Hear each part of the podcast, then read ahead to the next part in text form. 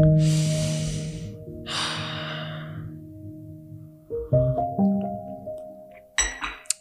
ーヒーうまいっすね。皆さん、こんにちは、岡井介です。いやー、もう今回ね、かなり緩くやりますよ。本当にもうトークみたいな感じで話すだけになるんですけど、あー、ヘイシリ。ヘイシリ。音楽止めて。はい。まあ、なんかね、この BGM がね、この空間でかかっていると、編集中の BGM がね、合わせづらいっていうのがあるんで、ちょっとオーディオ消したんですけどね。はい。まあ、ちょっとね、あの、まあ、いつものね、あの雰囲気だとは思うんですけど、あのー私、大岡祐介、ラジオを本格的にやろうと思っていまして、あのー一応動画でも収録しつつ、えー音声だけでも楽しめるような形で配信しようと思っていまして、まあやっぱりラジオプラットフォーム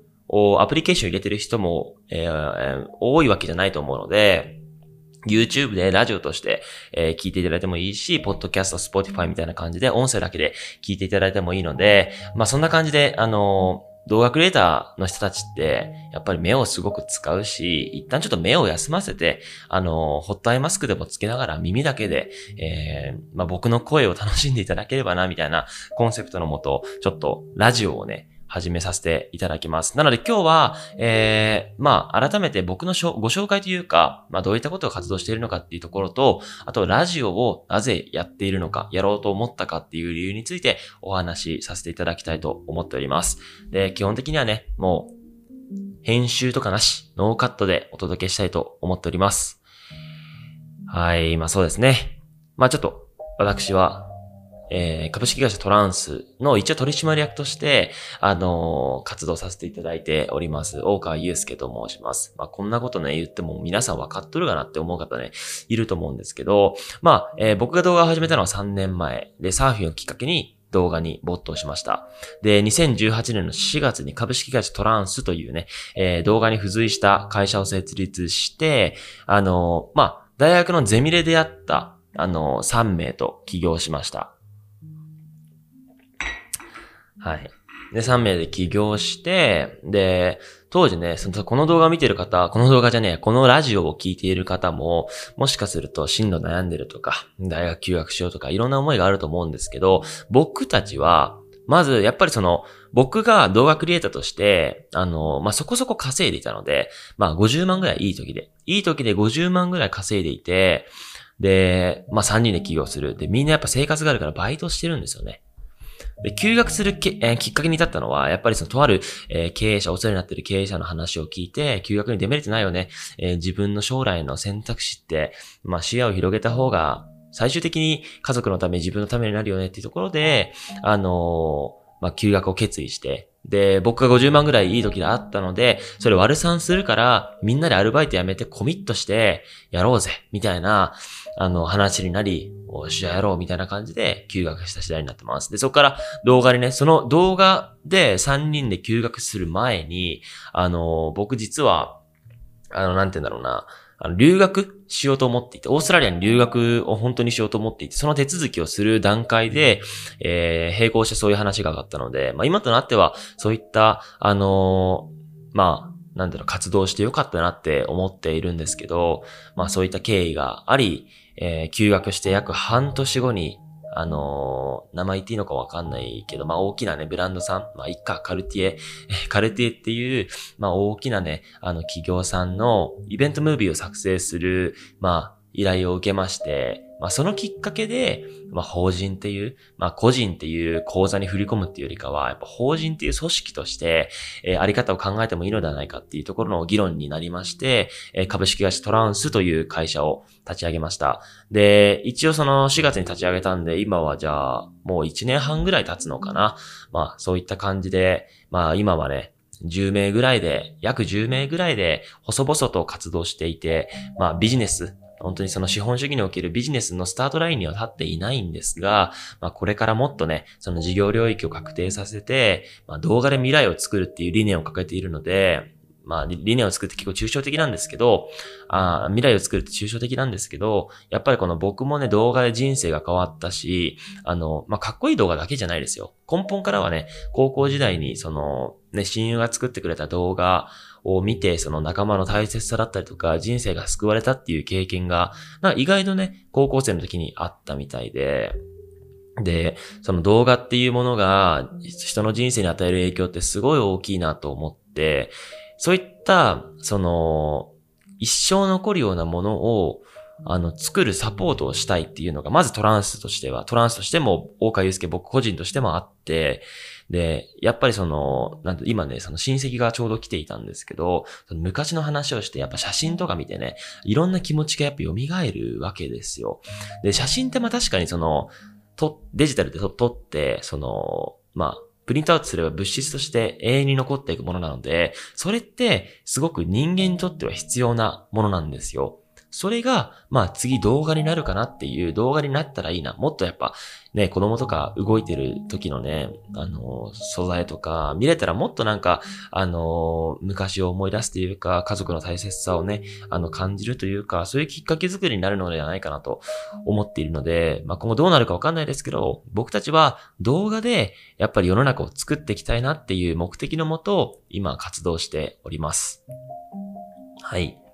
で、そうですね。まあ、一応ね、代表取締役安藤っていう形で取締役竹林、東川みたいな感じでやっていて、まあ、よくね、あの、社長みたいな感じで 言われたりするんですけど、僕社長じゃないんですよね。で、なんで安藤が社長かっていうと、やっぱり安藤の方が適しているから。それはゼミの時にも感じたし、大川祐介って、やっぱりそのね、ちょっとね、まあ、いろんなタイプがいるし、いろんな経営者のタイプがいるんで、まあ、一概には言えないんですけど、僕は結構ね、その、伸び伸びとやりたいって言ったらあれだけど、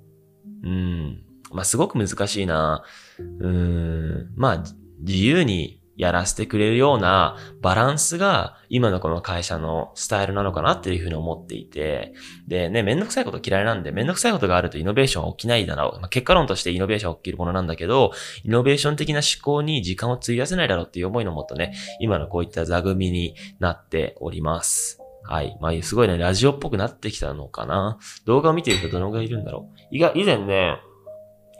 ああ、そうだ。まあ、自己紹介の続きなんですけど、そういった会社で報酬として運営しております。で、現在はね、えー、僕は YouTube の発信とか、チュートリアルとか、まあ、個人から、あの、少しでも動画のスキルを上げるようなコンテンツ発信をしていたりとか、あとはトランスサロンっていう、あの、動画コミュニティを運営しておりまして、現在約1300名ほどいます。で、クリエイティブ、クリエイター系のコミュニティだったら多分日本最大級かなと思っていまして、あの、どういったキーワードでやってるかっていうと、つながり、学べる、えサポートですね。で、月1回リアルイベントがあったりとか、オンライン上でチャットでつながり合えるので、あの、動画好き、共通項、ね、同じ目的を持った人たちが、やっぱ繋がり合えるって環境は作れているのかなと。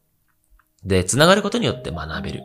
やっぱりこの、僕もそうだけど、現場を、現場行っていろんな人と繋がったからこそ学んだことって大いにあると思っているので、そういった環境を作っております。あとは、機材とか、あと著作権フリーサイトとか、やっぱり動画制作を始める上でめちゃくちゃお金がかかるんですよね。で、それを、ま、解消するために、あの、そういった割引とか特典を用意して、少しでも映像制作、映像クリエイトをする方をサポートしていきたいなっていう目的も、えー、兼ね揃えております。こういったトランスサロンっていうものを運営していますので、ま、もしね、良ければ、この動画、っていうものをもっとスキルアップしたい。で、同じ目的を持った人たちと遊びたい、楽しみたいっていう方はね、ぜひこのトランスサロンチェックしていただければなと思っております。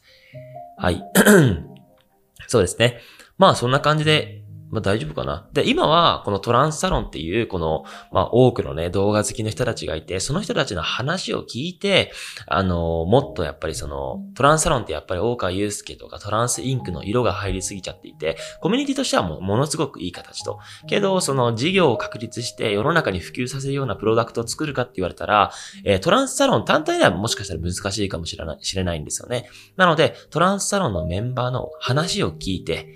あのー動画好きの人たちってこういうの求めてるよねっていうところを自分たちで噛み砕いていきながら、えー、そういった事業をね、立ち上げていけたらなと思って、今はね、そういった思考で活動しております。で、今ではね、そのサロン内でワンスっていうメディアだったりとか、回答っていうその、えー、問題解決サービスみたいな、いろんなその新規事業を並行して、えー、出ているので、もしそういった活動とかもね、見ていきたいという方だったりとか、僕毎日、えー、千、数千字ぐらいの記事を投稿しているので、もししそういった、あの、僕の思考をね、インプットしたいっていう方も見ていただけたら、すごく学びになると思うし、っていう感じですかね。で、僕個人としては、えー、語学留学に行きます。はい、語学留学。今やっとこの時期になって生きることになったんですけど、やっぱりその日本っていう国、島国で活動していると、マーケットもね、出来上がってるし、日本だけの思考になっちゃうんですよね。でも僕はもっとね、やっぱグローバルに行って、海外の文化とかも触れながら、コンテンツ発信していきたいと思ってるので、語学を学んで、世界に発信していけるような、えー、コンテンツクリエイターになりたいなっていう思いは今抱いていますので、あの、まあ、今後のね、あの、活動も皆さん応援のほどよろしくお願いいたします。はい。このラジオどのぐらいの人が聞いて、どのぐらいの人が YouTube 上で見てくれるんだろうなって思うんですけど、まあどうなんでしょうね。はい。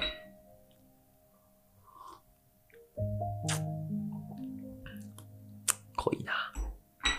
はい。まあラジオのいいところってこうやって緩くやれることですよね。それがね、何よりだと思うかな。はい。まあね、本題本題というか、まあラジオなんで始めたかっていうことですね。で、僕以前ね、この手話の、えー、この SM7B のレビューを上げた時にも、えー、音声コンテンツにおける重要性っていうものを皆さんにお伝えしたと思うんですけどね。あのー、やっぱり、今ってすごい情報型だと思うんですよ。あの、SNS、SNS が普及して、まあ、Google っていうプラットフォームも最強になって、あの、いろんなこと検索するし、いろんな情報を触れるし、あの、メモ使うし、みたいな、この情報が、あの、なんていうの、人間が、まあ、取得する情報のキャパシティに到達しすぎてるんじゃないかなっていうのを思っていて、で、動画っていうコンテンツもやっぱり視覚の情報と、え聴覚の情報が、まあ、大半を占めると思うので、そうなってくると、あのちょ、この、なんていうの、目が疲れてくるなっていう印象を受けるんですね。で、このデバイスってものが普及して、かつ動画クリエイターって人たちって、やっぱりモニターを見ている時間が圧倒的に長いんですよね。それって、まあ目がね、ちょっとかわいそうだし、疲れるっていう印象は僕もね、常に受けているので、なのでちょっと、その、目を使わない、例えば運転中に聞けるようなラジオ、音声コンテンツだったりとか、ちょっと編集疲れたから、ホットアイマスクでこうやって目休ませてる時に聞くコンテンツとか、まあそれは僕なんですけど、あの、そういうのとか、あの、まあ音声コンテンツながら、えー、なんていうの、作業しながら聞けるっていう、それが視覚を使わない一番の、えー、良さだと思ってるので、えー、すごくこの音声コンテンツっていう観点で見ても、ものすごく需要があるなっていうふうにに僕は思っていまして、なのでこういったラジオをね、始めさせていただきました。で、まあアメリカっていうね、えー、そのアメリカから結構やっぱ派生してきているんですけど、アメリカって、まあ、車文化が盛んなんですよね。で、土地も広いし、みんな移動はね、車なので、運転中に動画見ることはできないと。なので、こういったラジオってものがね、普及していて、まあ、その、えー、ラジオカルチャーが日本に、えー、日本でもバブルのかっていう議論はね、常にされていまして、日本は言うても、なんて言うんだろうな、車移動そんなしないし、電車移動が大半だと思うので、電車移動してる時って、まあ、なんて言うんだろうな、動画見れるよな、みたいな感じなんで、どこまで、この日本っていう、まあ国でラジオが普及するかっていうものは正直、あのわからないんですけど、わからないというかやっぱね、そのね、不規則すぎてそこを読むことはできないんですけど、でも僕自身その動画クリエイターとして目を使っていたりとか、えー、情報を常に SNS 上で入れているので、まあ、目がめちゃくちゃ疲れると。なので、目を休ませて、あのー、